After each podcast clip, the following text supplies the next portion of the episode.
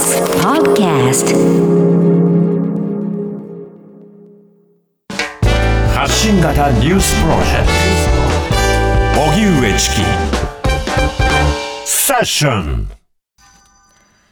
ネットメディア立憲民主から1500万円の制作費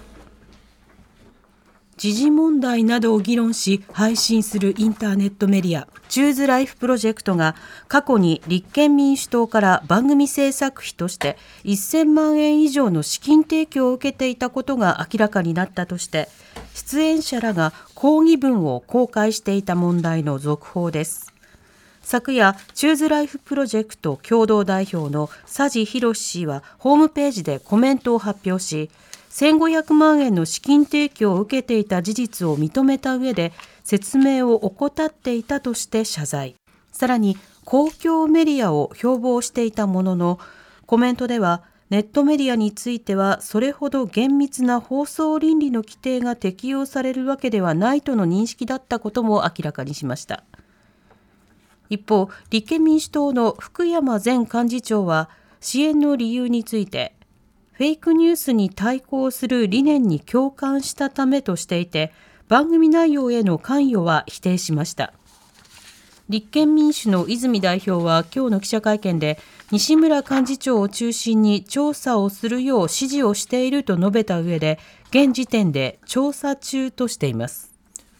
さて、このチューズライフプロジェクトに立憲民主党が制作費を提供していたというこちらの話題なんですけれども、はい、これあの先先日もニュースで取り上げ使いましたけれども、はい、あのその段階では、えー、有志が抗議を出していたというような段階でした。で、その抗議というのは、えー、これまでその番組に出演をして、まあ、司会などのね、あの役割としても、あの、参加をされていた小島恵子さんと津田大介さんと南明さん、望月磯子さん、安田夏樹さん、まあ、連名でチューズライフプロジェクトのあり方に対する抗議という文書を公開したんですよね。はい、で、これは、あの、どうも、えー、どうやら立憲民主党から、えー、一定のその金額を受け取った上で番組を制作しているようだと。で、そのことを出演者やそれから寄付者に対して、まあ、説明することなく、なおかつさらにそのクラウドファンディングなどで、えー、これから公正なメディアを作るので支えてくださいというような、まあ、そうしたような支援を呼びかけていた。だからその放送内容に対する不誠実さや、えー、出演者などに対する配信、そして、えー、寄付者に対するその配信など、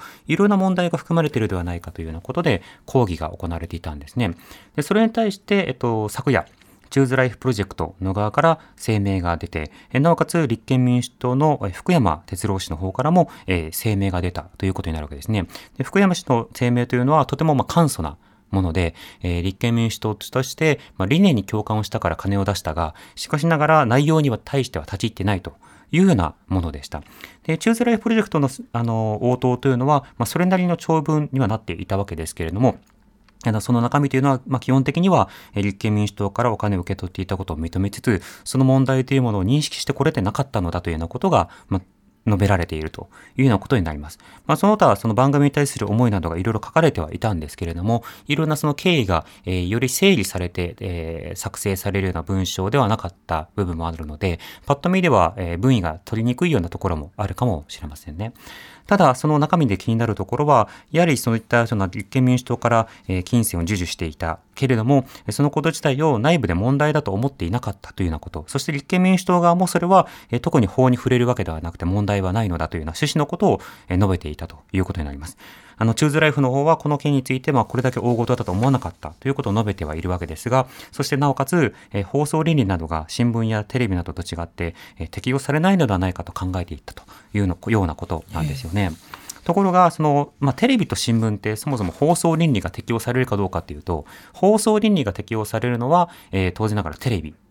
で、新聞は放送ではないので、また別のメディア倫理、報道倫理が問われることにはなるわけですよね。しかしながらその報道やメディアを行う上では、例えば、えっと、私たちはこの政党を支援するためのメディアですということを歌った上で番組を作ったり、えー、あるいはその、紙のメディアなどを作ったりする、ウェブメディアなどを作ったりする。それはそれで一つの応援メディアとしてのあり方だったり、ある運営メディアのあり方として、あの、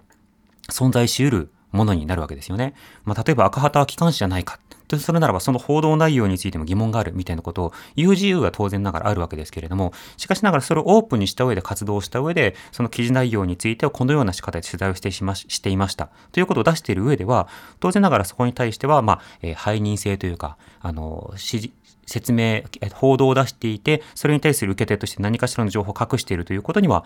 ならないわけですよね。ただし別のようなそのウェブメディアとして一見すると特定の政党と関係ないような立場をまあ、装っておきつつ、そして時にはその政治についての議論をしながら、実質的にはその金銭的なやり取りがあったとなれば、内容にも影響が出かねないではないか、出ているのではないか、出ているかどうか検証できないじゃないか、そうした疑義が向けられるようなことになるわけですね。で、で立憲民主党としては、あの政党としての問題としては、その個別のメディアなどに対して、こうやって金スピンをまあ提供することというものが、一体どういった意味を持つものなのかということを、どこまで考えているのかがわからないわけですよね。単にお金を渡しました。でも別に宣伝とか期待したものではありません。というふうに言うのであれば、それはあの実質上の寄付行為に当たるようなことだったりするので、それはそれで問題にもなり得ますよね。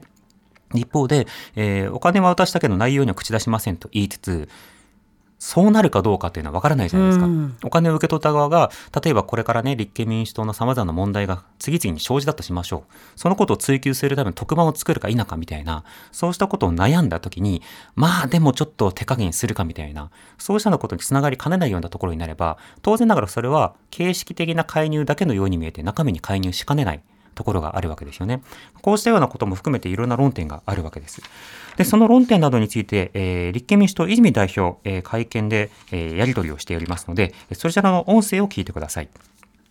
TBS ラジオ澤田です CLP の件なんですけどどういった点があのコートの代表として問題だとお感じになっているか多分泉さんがあの国民にいらっしゃる頃の話とかもあったというか今あの執行部に入る前の話でもあったとは思うのでそこも含めてどういった点が問題なのかというのを改めて伺ってもいいですか？いやですからどういった点が問題なのかということは調査をしなければわからんわけですね。はい、あの経緯がわからないわけですから何がどう行われてどうなっているのかというのが分かってだから問題だという話に多分なっていくわけです。もちろんあの当事者じゃなければですね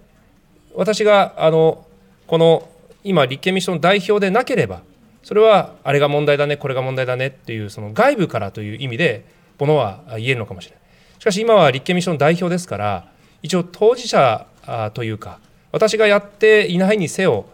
その組織の長として、皆さんにお話をするということである立場ですのででそういった意味では何が問題になっているかということを調査をしているということであればやはりその調査の結果を待たなければいけないということになります。でそれは幹事長ができる限り早期に皆様にお伝えをしていくということを今お話をしているということですね。はい、会見では泉代表に対していろんなメディアがこのチューズライフプロジェクトとの関連などについて質問をしていました。はい、で、様々質問が飛ぶんですが、あのこれから調査をして、その上で説明をするというのは、まあ、基本的にはそのスタンスで一貫をしているというような段階になっています。まあ、一つは、まず、その、えそもそも立憲民主党の党内でも情報が共有しきれていないというようなことが可能性として一点ありますね。また、その、当然ながら、あの、様々な調査をするということになれば、再発防止や処分や今後の対応などについて、いろんなことを議論しなくてはいけなくなるわけですよね。うん、そねその見通しがどうもまだ立っていないというようなことが見て取れるところになります。で、こうしたようなその問題というのが、では、すでに出されたそのコメントのように、法にのっとって問題がないから良きものなんだ。つまりその、それほど非難されるようなものではないのだというふうに、まあ、構えることができるか、居直ることができるかというと、やっぱりそうはならんと思うんですよね。うん、まあ、例えば、その今回そのメディアの公正さが問われてるんですね。中立さではありませんよ。あの誤解なきように。中立なメディアというものを目指すということは土台難しいことですし、中立を目指さなくてはいけないというような命題はメディアにはないわけですね。というのはそういった中立を取るということは、例えば両論を併記すれば中立なのか、コメントをしなければ中立なのか、あるいはある種の論客みたいなものをまんべんなく読めばそれは中立なのかといえばそうではありません。必ず偏りというのは出てくる。でもその代わりに人々に対して応答しながら自分たちがどういったような仕方で仕事をしているのかということを説明をするというような構成というものを目指すということが必要になるわけですね。で最近では特にネットメディアもあの相当あの、影響力を持って、なおかつ一生懸命取材されて、あるいはもともといろんなところで活動されていた方が、今度は独自にね、ウェブメディアなどを立ち上げて、ウェブ上でジャーナリズムなどをこう展開するというようなことも、うん、もう決して珍しいものではなくなりました。ねうん、まあ、なので、そのクオリティであるとか、その影響力というものは、どんどんどんどん、そのいろんなところで注目されている部分があるわけですね。しかしながらそうであるがゆえに、これからはウェブメディアを含めた上で、どういったルール作りを考えていくのかということも議論しなくてはいけないんですよ。で、それこそ放送倫理とかが、例えばネットメディアなどに提供されないのかどうかというような議論がされてましたけれども、しかしそれだ、それをその今まで手つかずの部分などであれば、これからそういった議論をしなくちゃいけませんよねっていう、うん、まあ、そうした段階にはあるわけですよね。適用するかどうかについて、そうです。でその点、例えば立憲民主党はね、この間、そのツイッターのアカウントなどにフェイクニュースを流されたということで、今裁判を立憲民主党の議員さんが起こしていたりしていて、はい、その際には、やはり例えばその他の政党などから資金が提供されていたのではないか。それが仮に法的に問題がなかったとしても、やはり公正さに問題があるのではないかというような仕方で立論をして、まあ様々な疑問や疑惑を追及しているような構えを見せていたわけですよね。うん、そうしますと、で、その意見はとても正当になるわけですよ。正当だと思うんです、その追及そのものは。ただ、それが自らの疑惑に向けられた場合に、今度は自分たちは法に触れませんから説明しませんということになれば、そういった政党を支持する価値というのはなくなりますよね。で、なおかつ、その一貫性というものが各政治家や各、えーまあ、政党には問われるようなところというものがあるわけです。つまりこれは、えー、人を追求するだけじゃなくて自ら正してくれるんだなと、はい、そういった一貫性がなければ政策担当能力というものを期待することもできないしその論理に賛同することもできない。なぜ論理に賛同することができないかというとまあ今は言ってるだけでしょと、うん、つまり自分のために言ってるためであって適切な社会を目指すために言ってるわけじゃないでしょうというような不信感を招いてしまうからですよね。そよね。そう